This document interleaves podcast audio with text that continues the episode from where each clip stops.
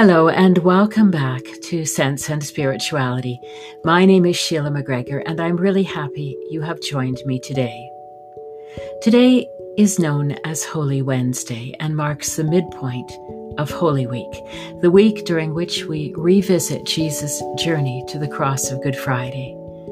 As we make our own pilgrimages and carry our own crosses, one of the serious burdens we carry is the harm that we have inflicted on our Jewish siblings down through the centuries. And yes, you do need to know a little bit of history if you want to follow Jesus. But I will try to keep it brief.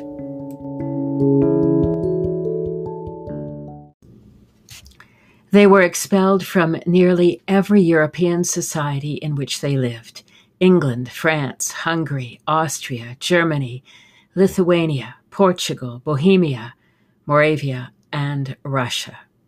Beginning with the First Crusade in the 11th century, they were the victims of riots or pogroms, which left thousands of them dead.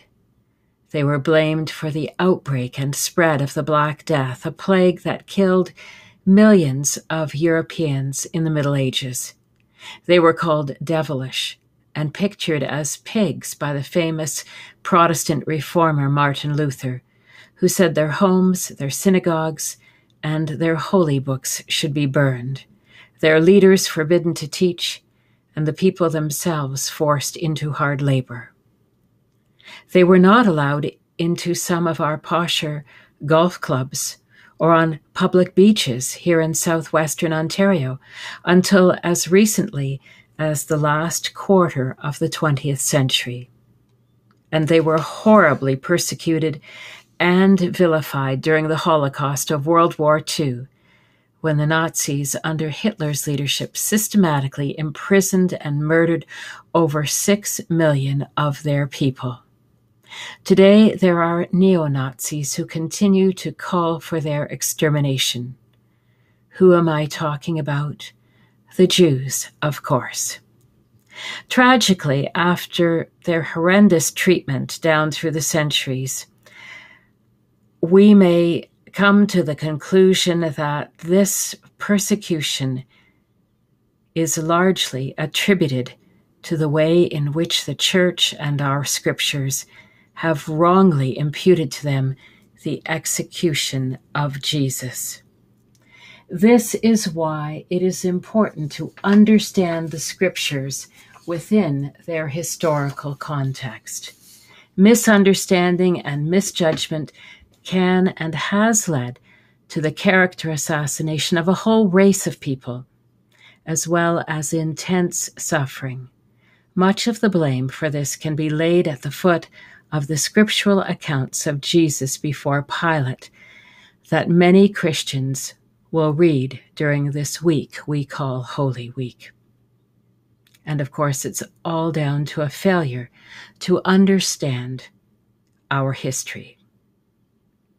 If you would like to learn more about the events of the first Holy Week as they are depicted in the scriptures long ago, or if you simply wish a good refresher, I invite you to listen to the Palm Sunday message preached by the Reverend Dr. Jeff Crittenton this past Sunday at Metropolitan United Church in London, Ontario.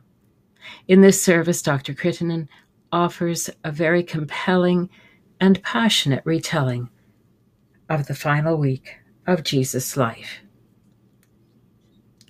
The scene I focus on today is taken from the Gospel of Matthew, chapter 27, verses 11 to 26, and is often one of the readings for Good Friday. It describes Jesus' trial before Pontius Pilate, the Roman governor. Pilate asked Jesus to respond to the charges that have been brought against him, but Jesus says nothing. Some scholars believe that the events described in this scene never took place. Certainly, Matthew would not have been present, and it is extremely doubtful that there would have been a crowd of Jews there. Moreover, no Roman governor would have cared two pins for what Jesus thought or what the Jewish temple leaders thought. Pilate's sole purpose for being in Jerusalem during the time of the Passover festival was to make sure that this great Jewish freedom festival did not lead to outright revolt on the part of the people. He and his soldiers were in Jerusalem for one reason only to remind the Jewish people of Roman might, to discourage would be freedom fighters from taking up the sword and staging a riot against the Roman authorities. According to Matthew's account, Pilate bends to the will of the crowd. Crucify him, meaning Jesus, while washing his hands of innocent blood. I am innocent of this man's blood, he says. He is your responsibility. Then all the people shout, His blood be on us and on our children. In other words, in Matthew's account, the Jewish people accept responsibility for Jesus' death now and for all generations of Jews thereafter. In this gospel, then, Pilate seems to be a decent man, the kind of man you'd like to live next door to. But this is where the gospel gets it wrong. There is ample historical evidence to show that Pilate was anything but kind or decent. Both Jewish and Roman historians tell us that Pilate was a notoriously cruel and vicious leader. He was eventually replaced after murdering a group of Samaritan Jews. The Roman emperor realized that keeping Pilate in power would provoke continual rebellions. Thus, the Roman emperor had Pilate removed from his post and recalled him to Rome. He just narrowly escaped the death penalty for his cruelty. The gentle, kind hearted Pilate of the New Testament, who really did not want to harm Jesus, is fictional. He would not have hesitated for one moment to put Jesus to death. And he didn't. So you ask, why would Matthew, who was himself a good and faithful Jew, blame the death of another good and faithful Jew, Jesus of Nazareth, on his own people, the Jewish people? Remember, all of Jesus' earliest followers were Jews, every last one of them. They were all Jewish. Some biblical scholars argue that Matthew made this story up. His fiction had a purpose. Not only was Christianity banned by Roman law, but it was also the Romans who had executed its leader. If Christianity were ever to gain any acceptance in the Roman Empire, therefore, it had to prove to Rome that its crucifixion of Jesus had been a terrible error and had only come about because the Jews forced Pilate to do it.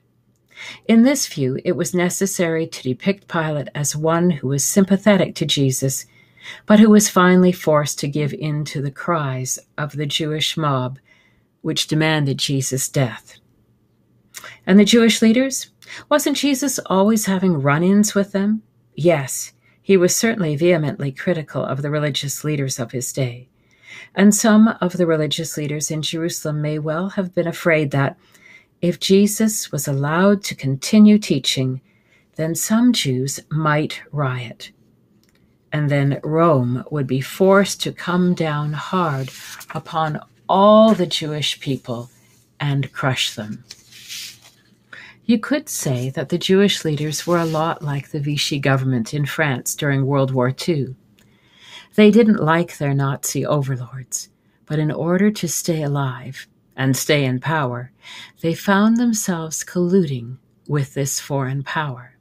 Just so, the Jewish religious leaders colluded with the Roman governor, Pilate, because they believed that their life and the lives of their people depended on such collusion.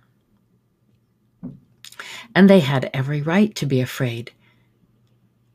They had every right to be afraid for the future of Jerusalem and their beautiful temple. Rome had come down hard on them before. And at the time Matthew was writing his gospel, we know that this had happened again. And this time their magnificent temple was completely destroyed. But let's remember that it was only a small group, possibly a handful, of Jewish leaders who found Jesus dangerous and handed him over to Pilate. They did not represent the views of all the Jewish people at the time, let alone Jews throughout all of history. Matthew may have been criticizing a very small group of Jewish leaders, but he was not anti Jewish, and he was not condemning all Jews. An easier way to think of this is to consider the political situation in the United States over the last few years. You have people who are vehemently opposed to Donald Trump and are incredibly relieved that Joe Biden won the bid for president. You also have a lot of people who are still staunch and loyal supporters of Trump and who think that the election was stolen from him. Does this mean that because they do not agree with the established leadership, that they are anti American? While it is true that the behavior of some of Trump's followers has bordered on treason, especially their storming of the Capitol on January 6, the majority, the vast majority, can be regarded as being just as patriotic to their country as the Biden supporters. Do you see what I'm saying? The same happens in Canada. Some Canadians, especially the Conservatives and Liberals, have been strong supporters of the pipeline. Others, especially the Green Party, have expressed strong opposition to it. Is the Green Party anti Canadian simply because it expresses a different vision for Canada? No, absolutely not. You and I criticize our political leaders all the time. That does not make us anti Canadian. It simply means that we have differing views on how our nation should be governed and what Canada's priorities should be. But we all love our nation. We are not anti Canadian. Finally, let's remember that crucifixion, the horribly cruel death that Jesus died, was a Roman form of death penalty used specifically for political dissidents. The Jews were a subject people under Rome. They did not have the power to implement the death penalty. Only the Roman governor had this authority, and he would not have hesitated to use it, especially on Jesus, who was most definitely viewed as a rebel in the eyes of the Romans. The tragedy is that our New Testament Gospels have been read out of context, with the lethal result that Christians down through the ages have attacked and vilified Jews in the most horrible ways. Who was it who issued the warrant for Jesus' execution? It wasn't the Jews, it was the Roman governor Pontius Pilate. That said, we don't now persecute Italians or Romans because a Roman leader issued Jesus' death sentence. Likewise, we need to be very careful that we do not promote feelings of anti Semitism based on the gospel witness. So, by all means, friends, meditate on Jesus' steps to the cross and the sacrifice he made for the sake of love and justice and inclusivity and all of us. But read the scriptural witness in context. Because when you get it wrong, friends, when you get the history wrong, as we have seen happen far too often with Muslims and gays and trans persons as well, and people of color, then innocent people get hurt and God's children suffer horribly. Instead, give thanks for the Jewish people who gave us the riches of the Old Testament, the beauty of the Psalms, the powerful witness to social justice in the teachings of the prophets, and who ultimately gave us Jesus of Nazareth, a faithful Jew who came to teach us about God's love for all people, no matter what their religion or race or gender or color or orientation and who died so that all may have life and life in abundance.